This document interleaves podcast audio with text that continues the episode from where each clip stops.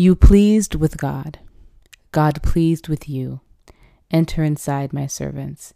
You have entered my garden. This too is part of the path of love, where God's supreme pleasure and the highest paradise is attainable here and now inside the hearts of God's devotees. Love is not merely an emotion, but the very unleashing of God on earth. It is one that shapes our individual soaring to God as much as it shapes what it means to live in harmony with one another in a beloved community. To live in a beloved community takes harmony and a commitment to sharing finite resources in a way that guarantees the dignity of all, meeting the needs of all. That harmony we call justice. Many traditions link together the dimensions of love and social justice. In Islam, the realm of spirituality, Ihsan, rendered in the verse below as love, literally means to bring into reality what is good and beautiful. Ihsan, the dimension of love, harmony, and beauty, is a commitment to realize and actualize love here and now. To be spiritually awake, we must, we have to make goodness and beauty real. In a popular prophetic tradition, Ihsan stands for the aspect of the path to God that is higher than wholehearted surrender to God, Islam, and faith, Iman. In the Quranic verse below, the divine command links together this dimension of love, mercy, and beauty, Ihsan, with that of social justice in a way that is reminiscent of the American civil rights tradition. When love enters the public sphere, we call it justice. This is God's command love and justice. And this is from chapter 16, the ninth, 90th verse of chapter 16 in the Quran. In this Quranic verse, God commands humanity to both Ihsan, rendered here as love, and justice. Love and justice are seen as being intrinsically connected. This radical love is one that moves inward and shows up as tenderness, and pours outward and shines as justice. To be a mystic of the path of radical love necessitates tenderness in our intimate dealings and a fierce commitment to social justice in the community we live in, both local and global. This was shared um, with me um, by my great friend, uh, Sanam Imami. And this is from Radical Love Teachings from the Islamic Mystical Tradition um, by Omid Safi. Welcome back and happy Libra season. Put a question mark there because I'm not necessarily happy right now. Um, but I think that perfectly captured what this season seeks to inspire in each of us, what Libra people, what Libra placements seek to inspire in each of us. Um, and whether we get that or not is is one thing, but it's there. it's always there. Libra, the seventh sign of our zodiac, the scales, is the only object. It is the only object. Everything else in the zodiac is a person or an animal. I remember um, when learning about nouns, this is so random, um, but you know, it's a, a person, place, or thing, or an idea. And uh, the idea part of a noun really just kind of confused me. Kind of in the same way that like Libras and their existence kind of just confuses me. It's not shade, it's just it's just how I feel. so out of place, uh, but so perfectly placed. Uh, and a and a call in um you know we we speak so much about the medicine of animals the healing of people how often do we think about things or ideas as healing I don't know if that makes sense. It's just what's on my heart right now.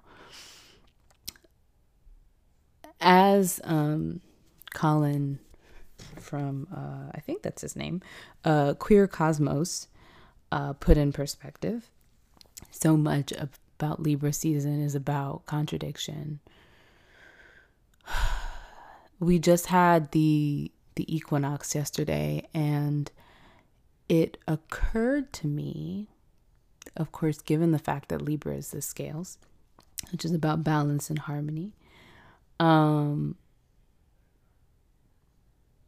that the equinox, um, being of equal day and night, there are only two days out of 365.25 days in which the amount of dark and light is equal. I'm going to say that again.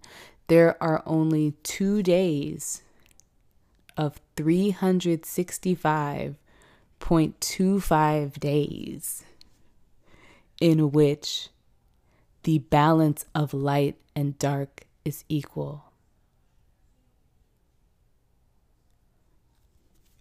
And we're moving in the northern hemisphere, at least. Hello, if you're joining from the southern hemisphere where you're experiencing the opposite of what I'm about to say. But um,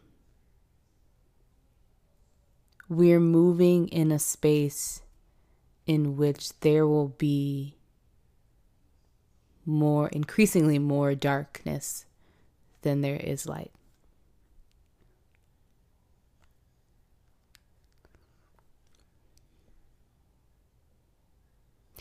And that being put into perspective, even though it's something that happens every day and has happened every single day since our planet's first day of existence, right? Like literally since day one. Um, in this moment, uh, as we're heading into so much, right? I'm not even going to name things, but we know what's coming, right? That's scary. Like let's just name that. That's really scary. Um that we are going to experience so much more physical darkness uh, which will also be mirrored internally and be internal darkness as well. Right? We think about all of the things that emerge um, as it gets colder outside for us. I mean, there are people who like the cold. I'm not one of those people. Um, but it definitely, you know, seasonal affective disorder is like a whole ass thing, right? The winter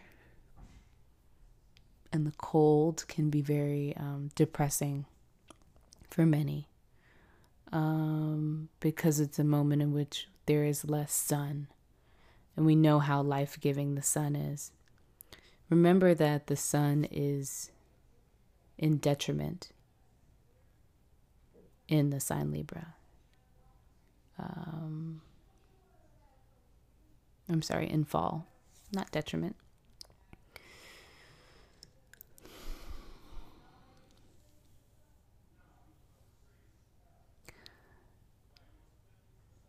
One thing that, again, thank you, Sanam, um, for bringing to my attention when we're experiencing the winter solstice, which we are coming towards. It is the moment in which the light is born.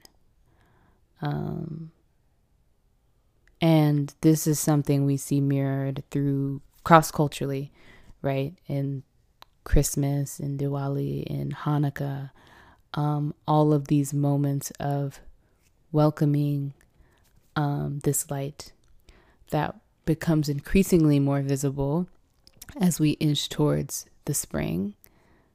Um, and the other thing about light being that, again, as Sana brought to my attention, is not necessarily about warmth, right?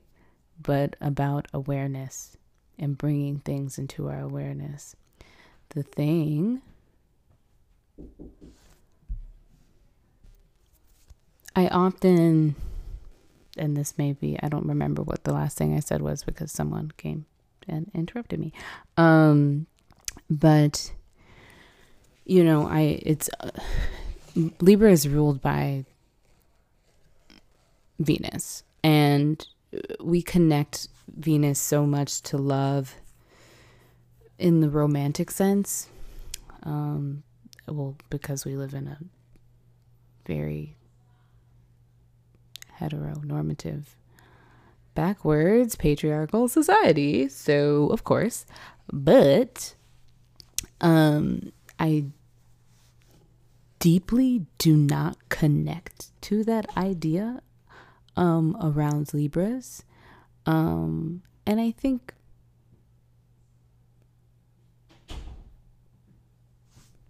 while many of them do, um, I personally think, especially when we're talking about um, Libra women and femmes, um, think it has a lot more to do with socialization rather than like that actually being the core of what they're about, right? Because we're told like romantic relationships are the most important type of relationships that we have. Um, but there is this, you know, constant question of like not just what it means to uh, relate to others, um, but what does it mean to relate to everything outside of you? Um, damn it, hold on. For our good Virgo season, um, I talked about um,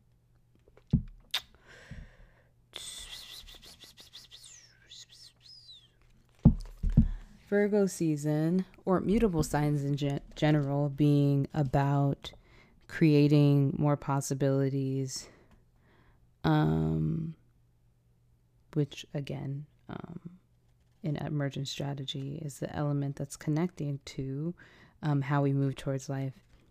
And I think when I think about the cardinal signs, I was thinking, again, these are just my thoughts, um, about the interdependence um, and decentralization, who we are and how we share. And it's really interesting because in that chapter, um, AMB talks about um, uh, uh, uh, what's it called? Um, she quotes so many, or she provides a moment for faith, and it speaks so much to movement building being so deeply connected to faith. And I think outside of the colonized um, versions of Abrahamic religions that we experience, um, or the ways that Abrahamic religions are shared through trauma related to a number of different systems, right? For a number of different reasons. Like, you know, it's not the same um, in every country or with every person, right? Um, or every group connected to said um, religions, right? Um, but I think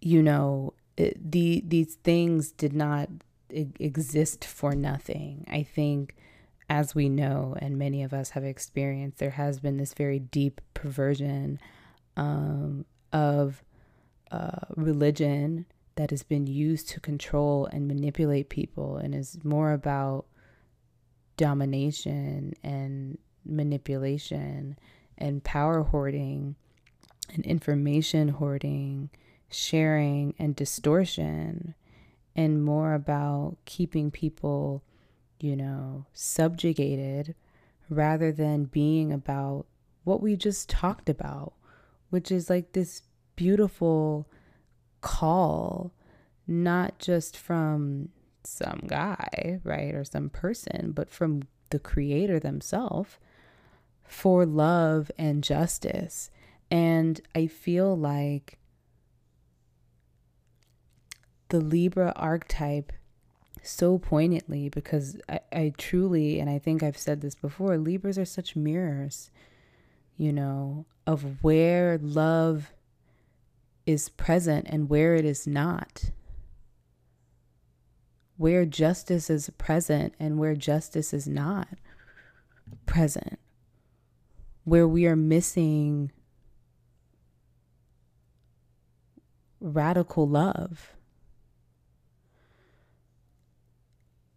And so, in these spaces of extreme polarization, right? And in these moments in which things are so polarized and people are so angry and people are so hurt and people are sharing and and living and being chewed up and spit out by their trauma, other people's trauma, our collective trauma, it all demonstrates and mirrors back to us where there is no love, where love is not present. And again, not in a romantic sense, but in the I made you in the image of me because that's how deeply I love you sense.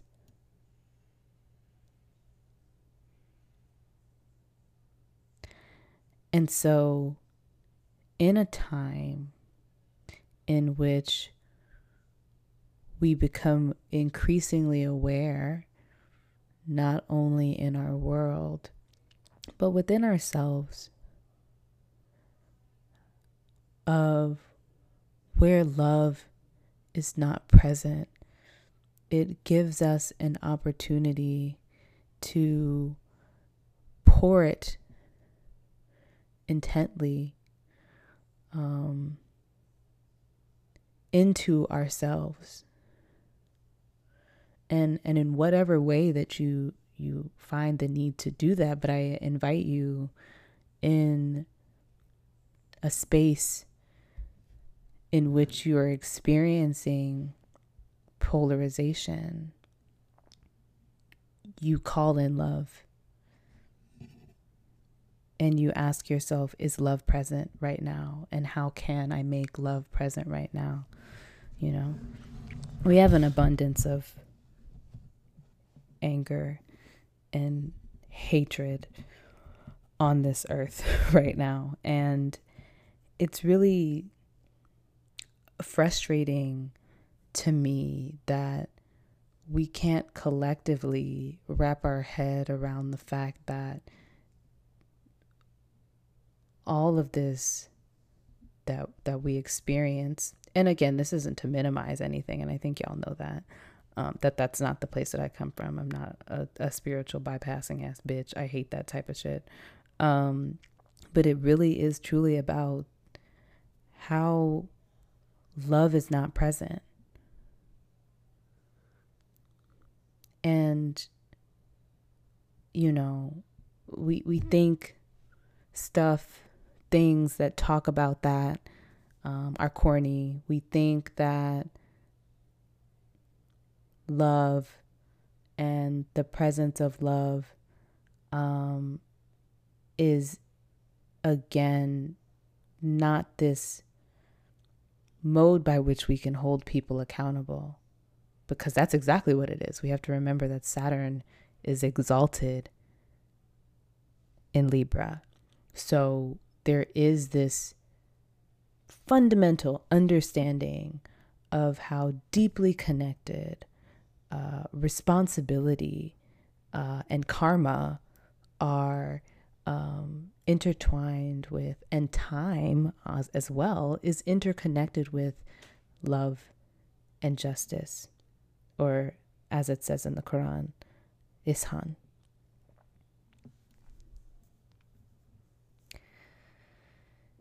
So we're experiencing a lot, a lot, a lot, a lot of different um, intense moments. And, you know, it's really funny. I, that equinox yesterday, like, there being a balance of dark and light, um, which is kind of how my day expressed itself, was so weird.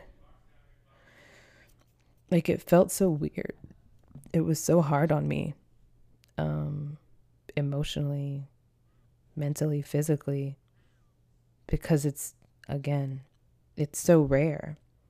Lots of the time, we're either completely, not completely, but deeply immersed in lots of darkness, and there is the presence of light, but we're mostly surrounded by darkness, or we're mostly surrounded by light, and there also is darkness present as well, right? It's never um, within our personal cycles, you know, those moments in which you're like, wow, things are balanced. Don't really usually last that long. And that's not good or bad, right?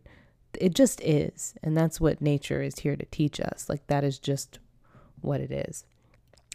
Um,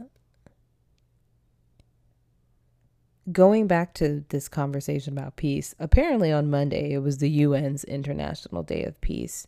And I will to continue to talk about Libra and contradiction and, and mirrors. Um, eh, and imperfection because there is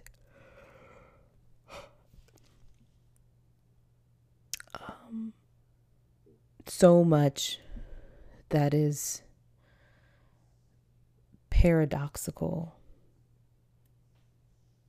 about human existence and being in relationship to things because we we live and experience duality right? So i actually my mind just completely went blank right now. Um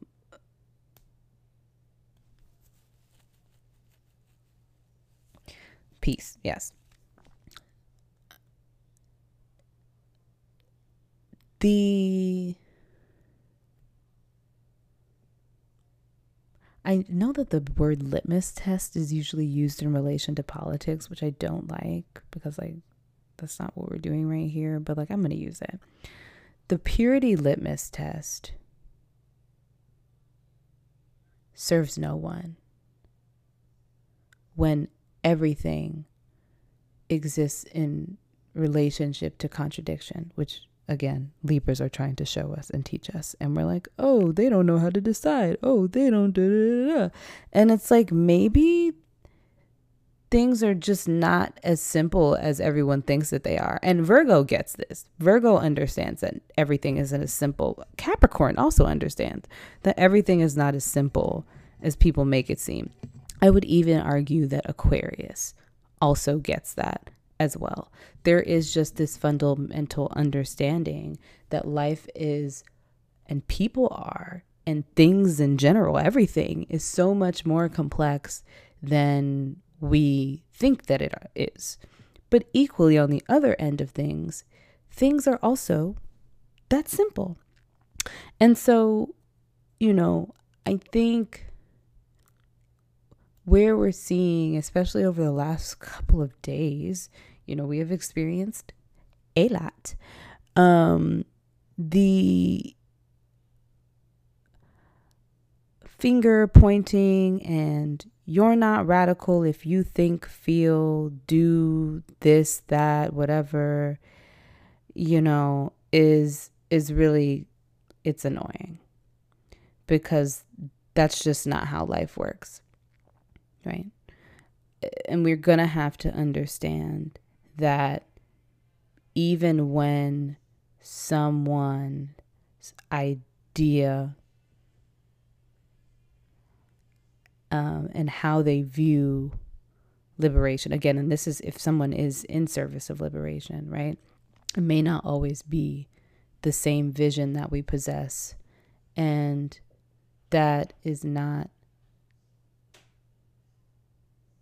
a reason to discredit or judge someone else, but an opportunity to listen. Even if we don't agree, and right, I'm not the type of person who um, thinks that um, agreeing to disagree about like people's fundamental like human rights is like acceptable. but the nuances in the way that we get there may differ. And there may be people who have more expansive ways of thinking than you do, or they may not. And they may also have a point, right? They may not have read all the books.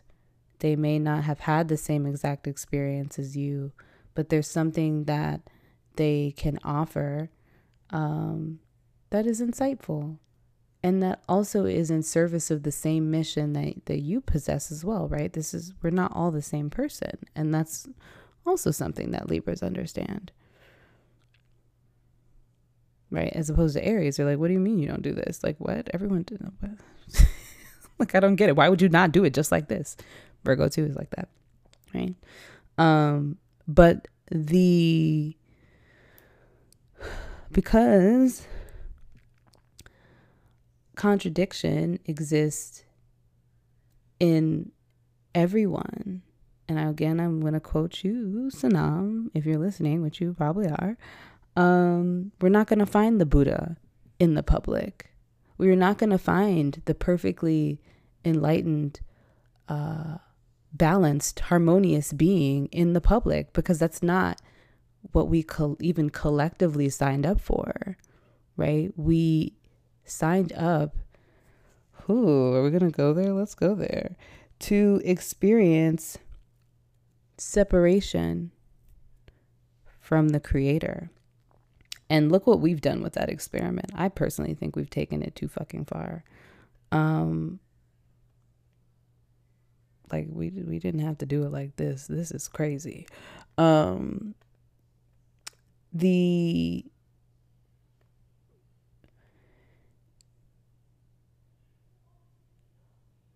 need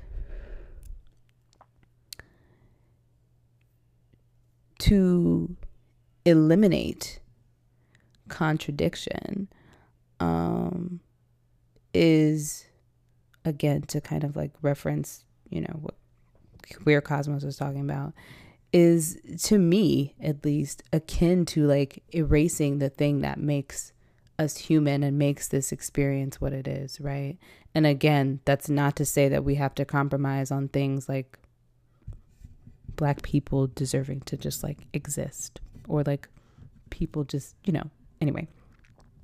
So it, uh, why don't I have words? I had so many words and now I have no words. Um, so many people that we idolize, which is one, that's the issue, right?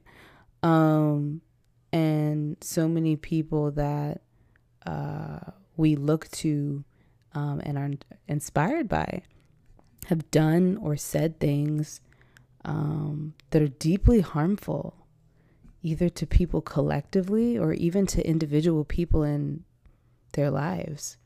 When you think about MLK, you know, and all of the amazing things that he did, um, he was out here cheating on Coretta Scott King with white women. What? We think about, you know, Rosa Parks and how she was chosen because of respectability politics, right? Um, to be the representative of this refusal to abide by um, these ridiculous, you know, laws centered around segregation. But like yet the civil rights movement and and that moment is so important to us. You want to think about within the Black Panther Party and how powerful that was for Black radical tradition, right? But also within the same party, Black women were being raped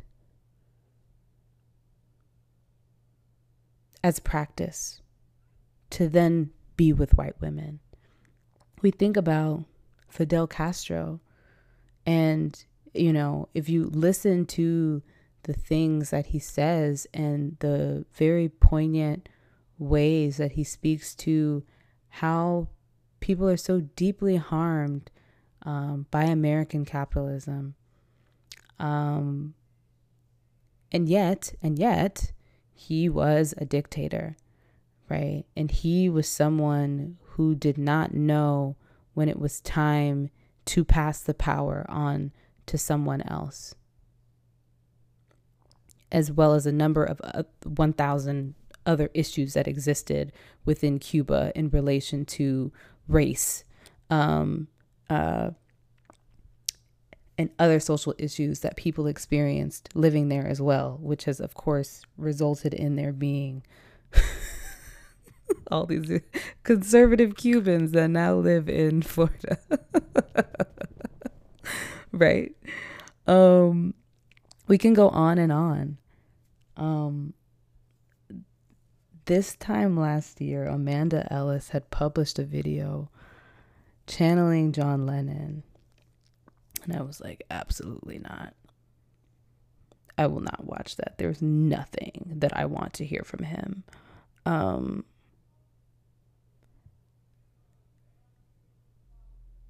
I had assumed, you know, there were a number of, of, other things and ways that he has inflicted harm, but the one in particular that I thought was him, but actually was Yoko Ono, um, was the phrase um, "women are the N word of the world, right? And I was like, why would I want to listen to someone who has that to say, right? And I ended up listening to the video, uh, which was titled Peace Isn't a Dirty Word. And, you know, of course, I think there's the song Give Peace a Chance. And I was like, huh, Everything he has to say is deeply true.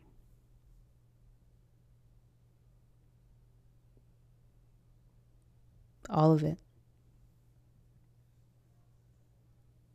In this video, not anything that he was saying in Waking Life, because I don't know too much about that. And it's a message that our world definitely needs.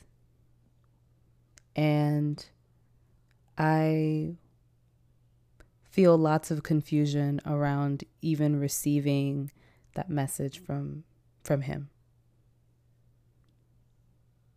Granted, right? He's not alive, and so this was him speaking um, as himself, no longer existing on Earth, right? And I think that piece as well of in relating to people and in how they've related to us and how they've related to the world. In what way do they reconcile that? What room is there for them to do that? Especially if someone is no longer on this earth. Um, but also, what do we do when someone is so far from love that they refuse to be held accountable?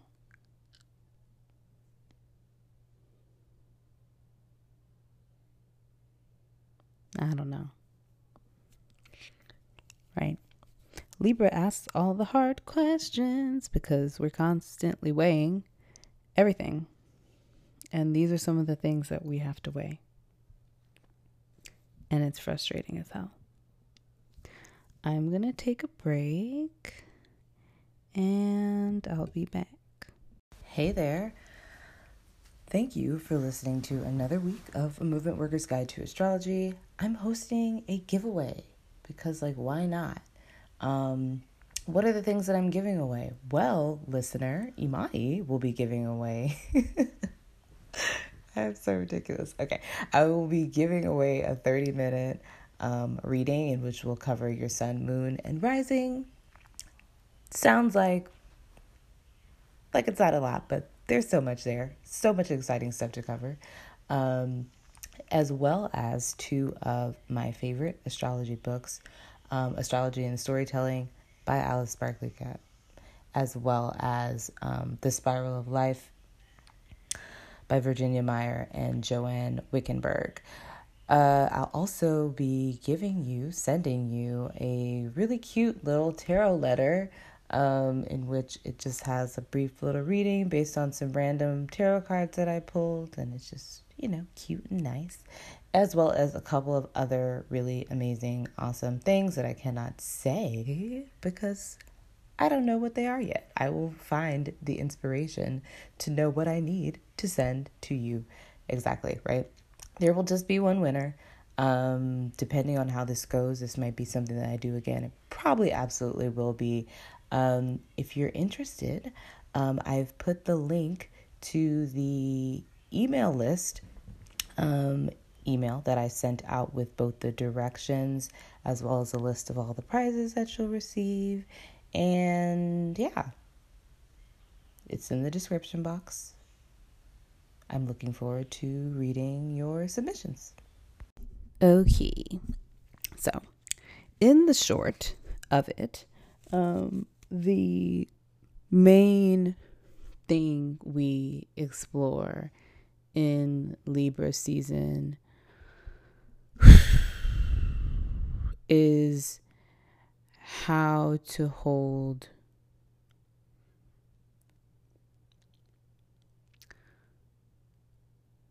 contradicting truths in ourselves, in our world in our relationships, in our relationship to the world? Um, how do we move towards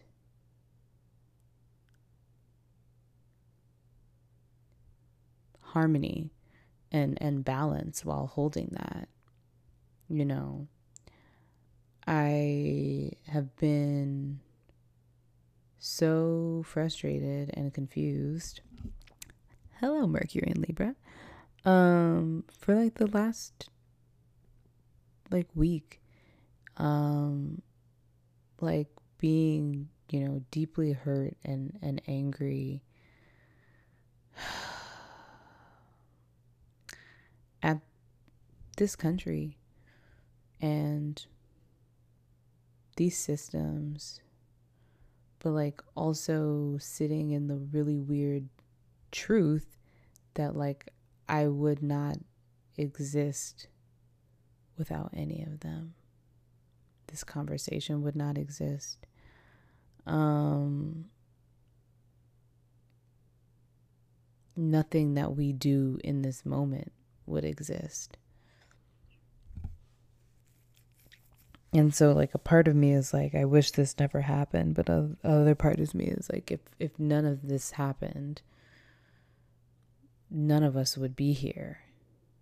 And I think that's something deeply uncomfortable to sit with, which is why I think um, contradiction um, is so deeply unsettling because of what it points out about how we exist in relationship to the world and how really, quite honestly, fucked up that can be. Um, and a part of mitigating that, I think, is is deeply tied to one acceptance that it just is, right? But then also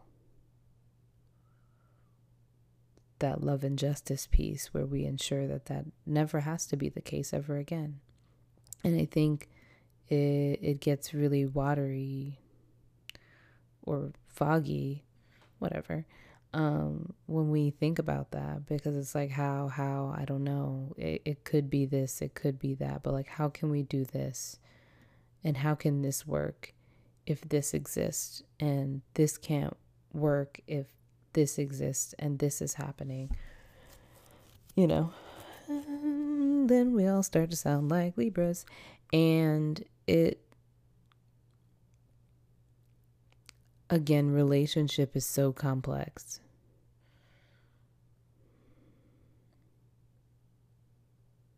But I always think, um, especially in relation to our movements, you know,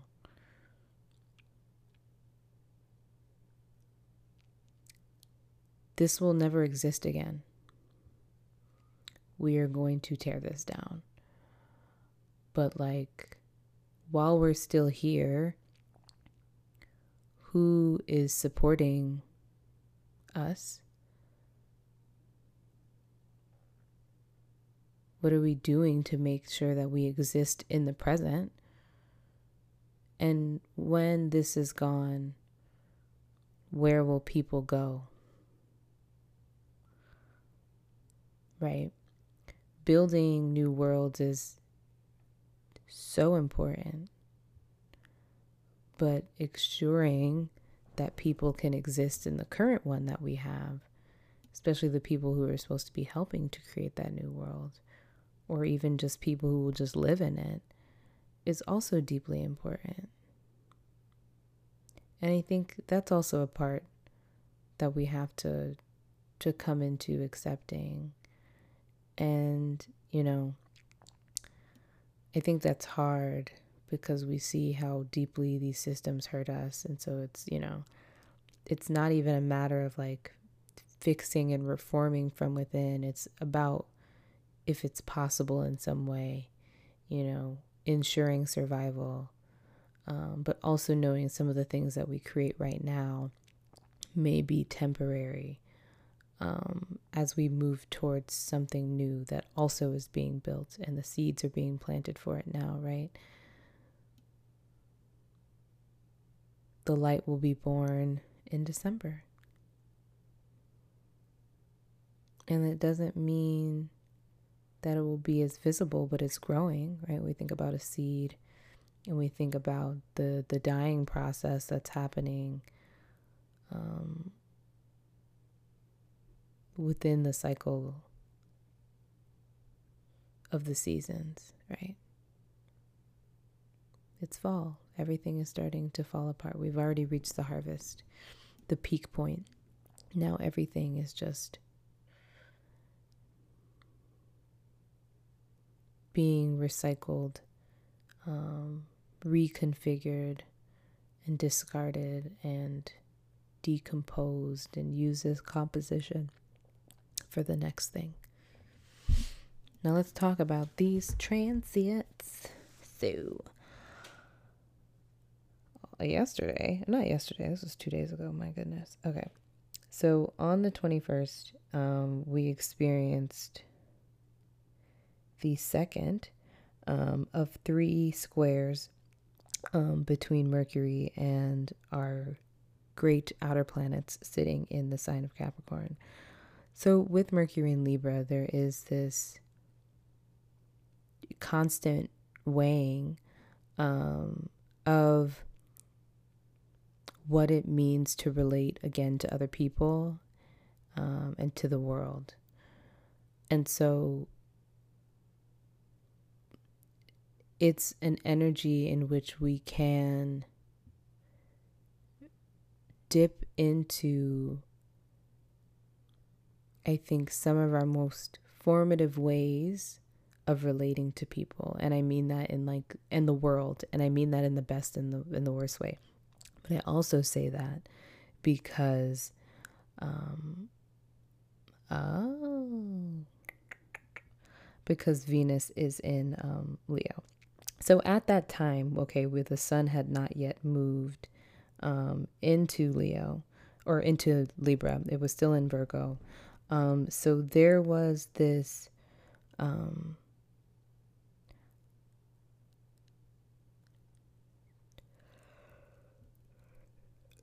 inner child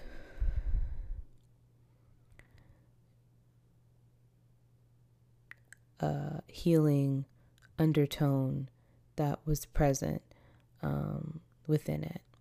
Uh, this energy in which it's like, how are we relating to people? What is the tension we that arises in relating to people, especially in the presence of um, a imbalance in power, um, and also I think in awareness of where power um, who or who power is present with, especially in relation to um, structures and systems that you find yourself existing within. And so, it being that it is a square, it might have been something that may have kind of manifested more internally in terms of attention um, that you're feeling in again relating to uh, systems and structures in which it's like, well, you know, I'm trying to relate, uh, but what you're asking of me, um, or what is being affirmed, and where authority is being given and directed to, does not include me. Um, and so it, it invited an opportunity to reframe the way that we think about authority and power, who possesses it, um, who we've been told does not possess it, um, and the stories that we share with each other, and I think more importantly, ourselves around who and who does not have power, um, and how that is deeply reflective of, um, again, what we've been taught about our existence. One of the things with Venus in Leo um, that I talked about in an episode that was not published because it has nothing to do with anything that we're, well, that's not true because I'm saying it now. The, the thing with Venus and Leo is that the we have to remember, right? Venus being about self worth. When we are experiencing anything, literally anything, um, especially when we are ex- um, inviting in um, new experiences, um, especially things that um, expose us to, to stress um, or may even potentially wound um, or traumatize us. And we have to remember oh, this freaking fruit fly um, that stress is not just negative stress, right? There's positive stress too. Um, when we're in the process of in inviting in transformation um, and inviting in newness, the inner child is experiencing that with us. And I think so often, and I'm guilty of this as well, we don't consider that part of ourselves and its relationship to what's shifting and happening outside of us. So if you think about yourself as being someone who is expanding the way that they think about themselves, um, the way that they think about the world, Um, and in this expansion of your your viewpoint and of your mind, um, is ultimately an expansion of how you again you're viewing yourself and how you feel about yourself. So you're unlearning outdated structures and things that were were taught to you about your existence. But have you checked in with that version of you that still believes in those things? Because that version of you is being carried, right? And so, what I see in this um, Mercury square to Pluto in particular is that, right? In which you're like, no, well, like, I've read the books, I've, you know, met the people and, and done the things. Like, I know that this isn't fair. And I know that, you know, I have power um, and I know how to access my power, right?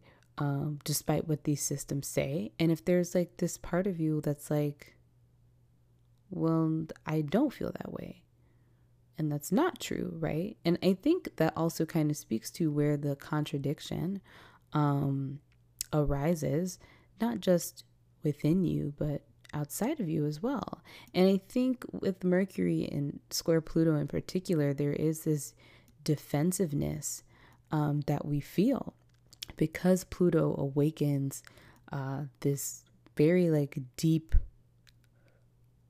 very deep set programmed um, piece of us that needs to heal. Again and it's in relation to the systems and structures that we live in right? And so like as things again this was the 21st and so the the aspect was strengthening in the wee hours of the night um, on the 20th um, and and was intensified um, early in the morning so, like, as you're feeling that and you're feeling this stress and this tension, and there may be this kind of call to, you know, you might have went off on somebody or engaged in negative self-talk. It's it's that, right?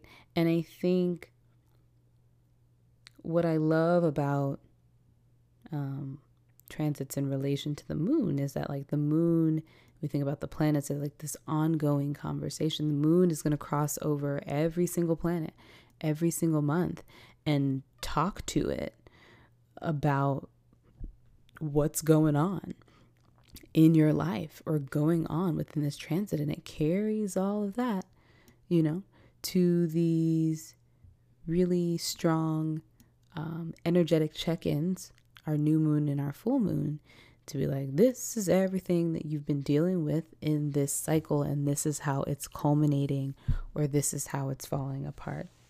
So, today it is the quarter moon in a couple minutes in seven minutes. Oop, seven no eight minutes for me. Um the quarter moon will be exact. Um and so it it's stressful and you know the the other piece today dealing with mercury square saturn this morning uh, is my goodness. Again, this really frustrating battle with like who and what we give authority to. And I experienced this today in like having um uh, a discussion. Well, it was not a discussion, it was an argument um, with my brother, which he said something that affirmed uh, a, a belief about myself that I still hold on to very deeply. And it made me so angry.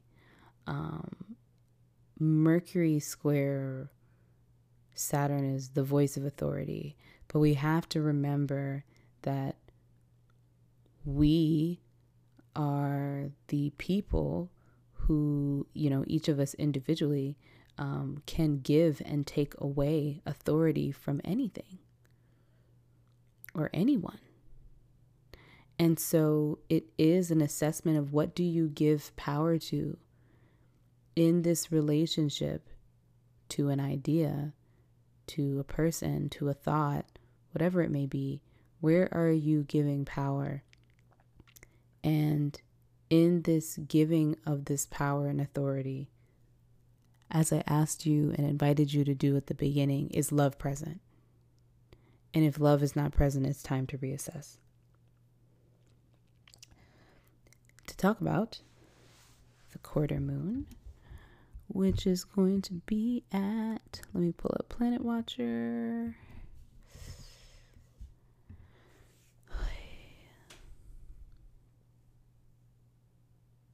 Oh, we fancy.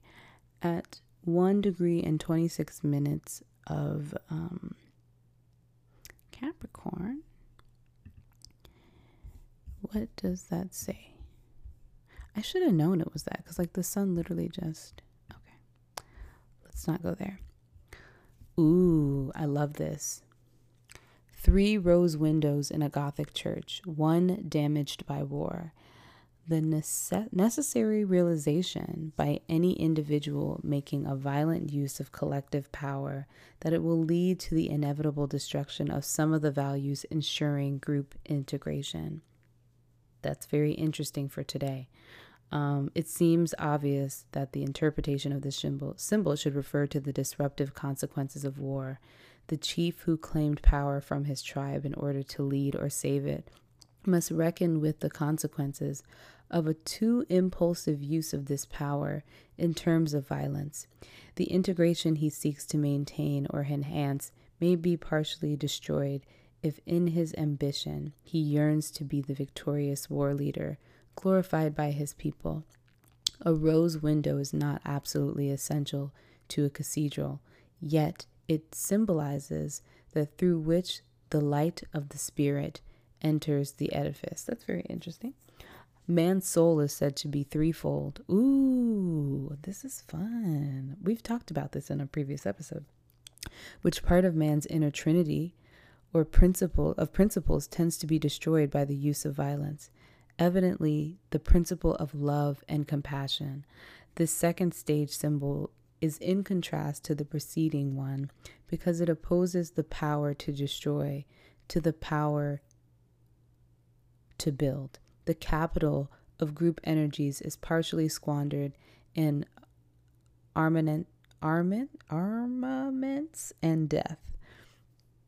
Let me read that sentence again because that sounded terrible. The capital of a group's energies is partially squandered in armaments and death. Waste is the opposite of group integration. So when we think about the ways that we police ourselves in relation to these systems and structures internally. And we think about how, like, that is representative to me at least of like this rose window that's damaged by war. And, and by war, I mean the war that we face internally in relation to what we've internalized outside of ourselves, right? Like the reason these systems continue is because they wreak so much havoc within us, within our minds. Um, they permeate our consciousness in a way that's deeply uncomfortable and largely very difficult to, to observe um, and see unless something brings it into um, perspective. And I think that's why calling in love, you know, allows us to see that the window is broken. And so the way that the three windows are representative of that tripartite soul, the way that Rudhyar um this this book is just so great. It's just so great. The way that he was able to it put that slide that in there and we'll talk about something in relation to that at the end of the podcast and it's and I'll also reference a previous episode in which I talked about this. Um, the the soul having many parts, right? Well, let's talk about it now. Well, in the well, one of the things that I thought about at the beginning, which I knew I should have said, is that within the last couple of days or within this last week, eh, there has been this overwhelming presence of all three Abrahamic religions. We brought that energy in today, right? Um, with uh, starting with this Quranic verse and this and this um, that passage um, from Radical Love, right? Uh, yesterday, the other day, I was talking about the Pope. The Pope has been saying like some like kind of like radical things Um, and I, I maybe I should not use that word, but like in relation to how conservative and like how uh, tight and tense their buttholes are in the church, right? Um, around anyone saying anything um, about sex or queer people or what you know we the list can go on and on and on right? You know and having a pope that even would say that god literally loves all of us exactly the way that we are um, is so contradictory to the message that is shared um, and the way that of course religion is used to to harm people which we talked about at the beginning. And then of course um, on friday uh, at sundown um, was the beginning of rosh hashanah um, and also happened to be that um, the day that um, ruth bader ginsburg passed and so people were i guess when someone um, this is not my opinion. I am just stating something. Dies on um, Rosh Hashanah. They are, are considered to be a, a righteous person, right? And so, like, to me, all of these things, and on that day, the, the moon was in Libra. Um, all of these things are deeply interconnected to the original and and pure messages of those belief systems that have quite honestly been tainted, right? Um, in the way that they've been shared um, and, and, the way that they've been conceptualized and talked about, right? We live in a very Islamophobic phobic country. And so this awareness of like all of these, you know, messengers and and messages that formulate, right? Those are not the only religions in the world, but formulate um, a majority of the way that people frame and understand and relate to God, right? And ultimately how we relate to ourselves. And so, like, this moon is really calling into perspective how disillusioned um, we are, again, through the systems that exist within our world, from how truly amazing we are. I think the biggest relationship that we're called to examine during Libra um, in uh, during Libra season is going to be our relationship to ourself and and how that version of us is is a result of the relationship with the world, right? And that may kind of sound contradictory because like that's the Aries thing, right? But like all is relationship all is relationship. Even the self is relationship. And so going again back to to calling in that that love and justice. And being pushed to move forward, right? So we have this awareness of like, oh,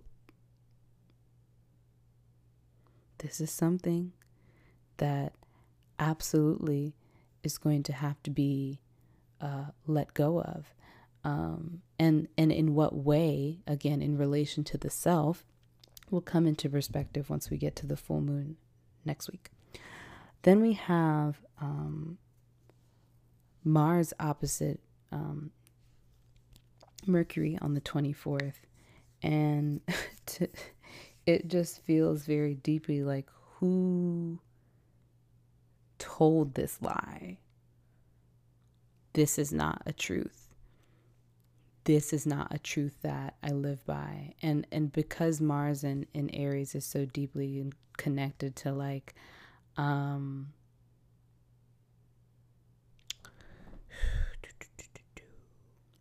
being like anti-authority, anti-responsibility, um, being very I play by my own rules.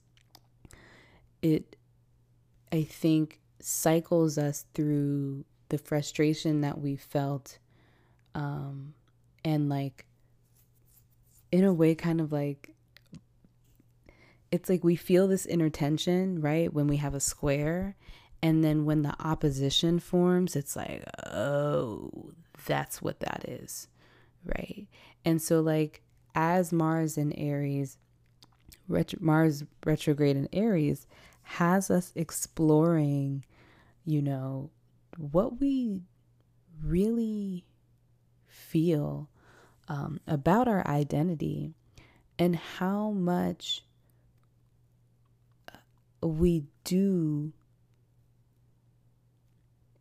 and more likely do not have um, to give um, outside of us. And like what battles we don't have the capacity to fight um, and are kind of quite honestly tired of fighting as well. And so it, it, it puts in perspective like the the thoughts and I- ideas and the, the attitudes that you possess um, that are in deeply intertwined with uh, the things that you have come to learn about yourself um, and the world and your personal as well as our collective um, fight for survival. You know it's it's awakening this sense of anger and frustration specifically an awareness of like how like deeply um, uncared for um, some of the pieces of you have been or or the ways in which boundaries have been um, crossed um, or ways in which you have had to adopt a way of thinking um, in relationship again to other people and to the world because you needed to survive, but also exploring the way that you have to kind of outgrow that in order to choose to relate to the world in a different way and to be able to choose to move forward in a different way um, you know, when it comes to Mars in Aries, like I feel like it's running towards this future that we're working to create together. And in it going retrograde, it demonstrates to us like this hunger um, and the this rage and this this anger and this really unsettled, defensive, um, hurting part of ourselves that's literally been like crying out to us for our attention. And and we're forced into a space in which we have to we just have to um, address what it needs and and hear what it's saying right? So again this will be a day to call in love and to ask where love is present and see where is it is not. Um, because let me look at the sky really quickly. There's like no water in the sky right now. Um, and so, one of the things that we're going to have to remember so, there is an abundance of air and uh, earth and fire. There is nothing gentle about any of those things, right? Especially in the way that we utilize them in our in our world right now. So, like, I, I invite you to when you're calling in love and you're calling in assistance and, and guidance to navigate some of these really difficult and frustrating transits that we're experiencing, invite in compassion as well. Because it's going to be very easy to display no kind of um, compassion um, for yourself and and create more um, thought patterns and habits that are centered around shaming and and blaming um, yourself or someone else for how they have internalized their relationship to the systems outside of them and how those systems again are existing within them. Fast forward to oh my gosh, the 27th where Mercury is moving into Scorpio. Oh my God, I'm not ready. As y'all know, we have a Mercury retrograde coming up that will be starting on, I'm just finding the date, the 13th of next month. Yay, that's going to be so awesome. I'm being sarcastic. So, Mercury in Scorpio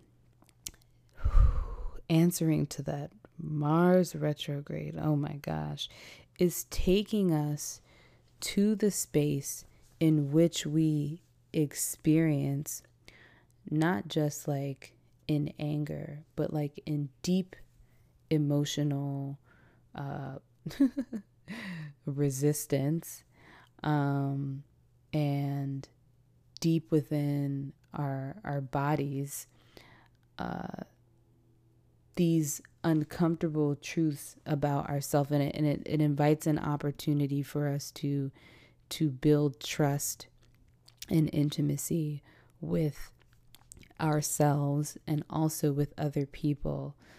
But being able to navigate all of the things that make it difficult um, to do that. And that's why i always I, I have enjoyed these last year where we had mercury retrograde in scorpio because i think it um, provides if we lean into it enough an opportunity to be a lot more vulnerable with the way that we speak um, to each other but it lots of times also creates a, a sense of paranoia um, or secrecy or this desire to kind of hide what it is that we're thinking um, because of what we think other people might be thinking about us, right?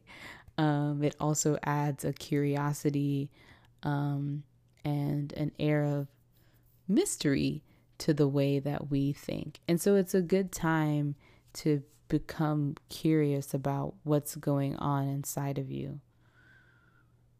Right? And it also is a time in which it demonstrates to us maybe some of the, the thought patterns um, and ways of thinking, communicating, and information sharing that we find very difficult um, to let go of. It's also about things that happen underground um, Ember Small of Ember Small Astrology. I love saying that sentence because it just sounds so great. Um, I was talking about how I think it was either last year or the year before um, when there were all of the the protests around MTA in New York City because guess what's underground and is related to communication and pathways and connection Yes. The train. Yes. So the train, um, other in underground systems and structures that exist. So there may be things that are happening with pipes. And I think of, you know, things that are happening with pipes, things that are happening uh, with foundations um, of things, especially as Mercury opposes Uranus. Um, so kind of look out for that, um, especially when it comes to cars, your vehicle. Please, please, please, please, please. We're about to have Mars retrograde, Mars rules cars, during a Mercury retrograde in Scorpio. Both of these signs are ruled by Mars. Mercury, of course, is related to transportation and travel. Please, please, please, if you have felt like you need to do something to your vehicle, check it out now before it gets out of hand so that you have the time and the bandwidth to potentially do something about it. The next thing I'll talk about is Saturn finally going direct on the 29th. Actually, I'm not going to talk about it. I'm going to talk about it next week. But it's exciting because finally, but I want to stop here because this is getting too long and I don't like that. Um, and I'm starting to fade. Yeah. That feels like a weird way to end the podcast. Let's read let us turn to.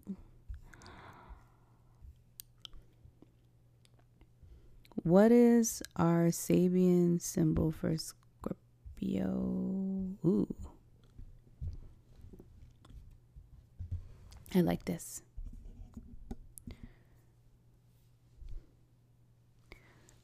The first degree of Scorpio, degree, the first degree of Scorpio. A crowded sightseeing bus on a city street. Oh, that reminds me of New York. I miss New York. Keynote the fundamental eagerness, human eagerness to expand one's social horizon and to experience the results of collective achievements and new ways of life. In this symbol, we are dealing with a group experience of vast collective achievement. A city, individuals coming from a variety of places and backgrounds commune in new awareness of a greater whole of human existence, an organized whole with its own rhythms of multifarious activity new feelings and expansion of consciousness result. What happens in the Libra phase of the cycle is given substantant, substantate.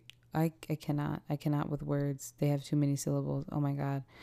Substantiation. Substan, what? Okay. I'm going to pause for a second because this is getting out of control and y'all are not about to hear me say this word wrong a fourth time. If y'all could have heard me practicing this damn word, let me start over. I got it though.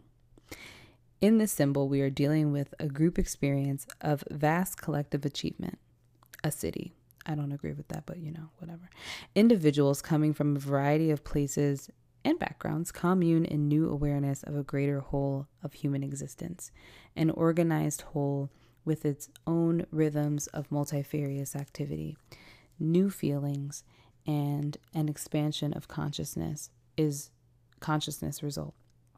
What begins in the Libra phase of the cycle is given substantiation during the Scorpio phase. And substantiation is the act of validating, finding or testing the truth of something. It's the act of determining the properties of something. Um, sub is the um what is it called the little piece at the the beginning the word sub is also in the alchemical phrase or alchemical um, process related to Venus when it is in um, prefix. That's what it's called. Um, Venus when it is in uh, Libra. Sub meaning under or beneath, and the alchemical process um, being sublimination, which is the changing from a solid to a gas, like dry ice. The process of initiation into collective values is now reaching the feeling nature, right? So when we're thinking about relating to people, there's this very, um, I think this is also a part of the tension that we feel in in Libra season is like there is this way of relating that exists beyond the way that we superficially relate to one another, and not everyone can tune into and understand that. And and quite honestly, within our society, it's kind of looked down upon to be able to do that, right? There are lots of things that we're told that we shouldn't talk about um, because they get to that feeling part.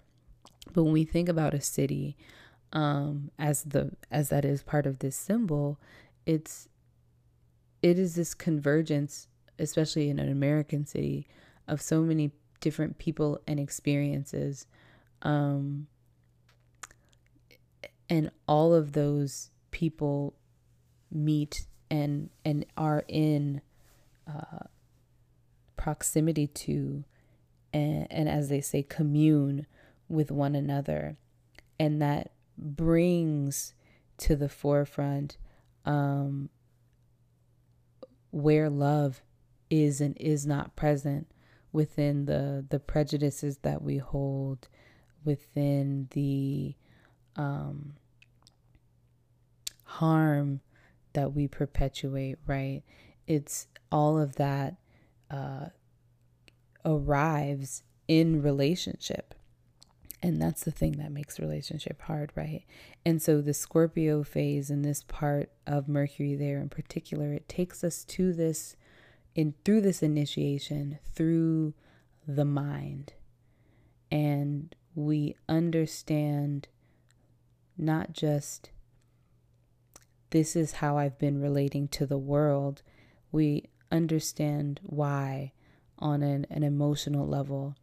Um, Scorpio t- and all water signs tune us into the the stories um, that create the thought process um, and the the stories uh, what i mean by the stories is like the things that we are made to feel because of um, because of these relationships that are formed and this initiation um, into this convergence of, of people and things and systems.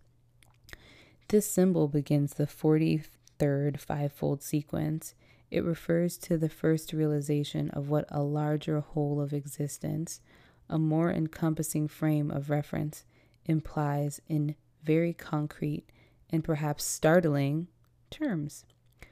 What is at stake is a widening of experience, right?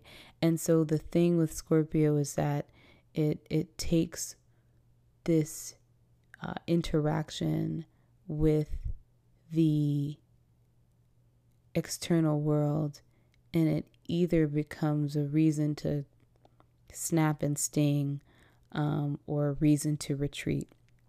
And so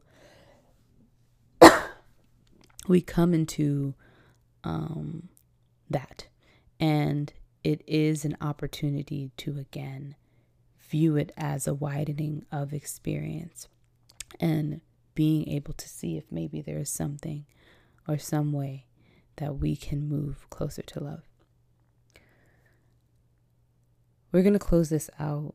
Um, I, I'm going to do a brief ceremony and I invite you to participate in whatever way you can. It requires that you get a candle and if you have an anointing oil, an anointing oil, and a pen or something sharp.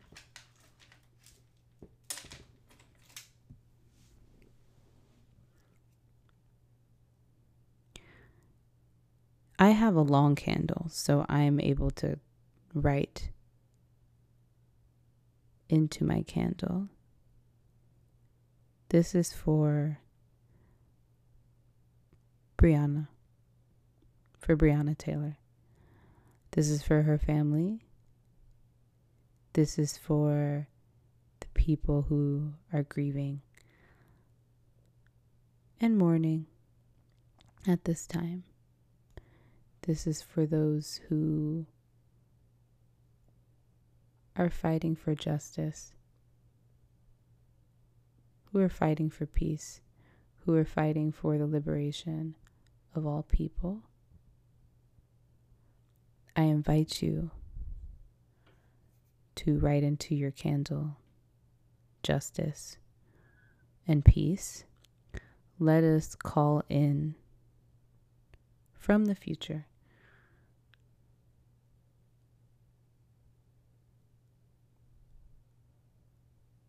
the feeling and the knowing that we have achieved our liberation.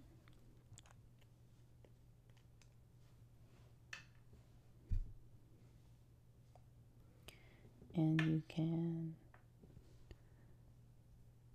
carve even a sentence, a prophecy, liberation onto your candle if you can. And I invite you to light your candle.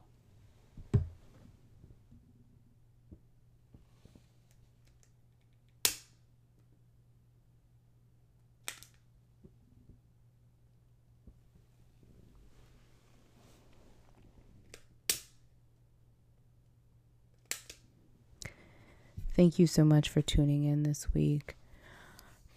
Take care of yourselves. Um, I love you all, and we will talk next week. I'm not going to promise. I'll just say that we'll talk next week um, for our Hunter's new moon, the I'm sorry, full moon in Aries.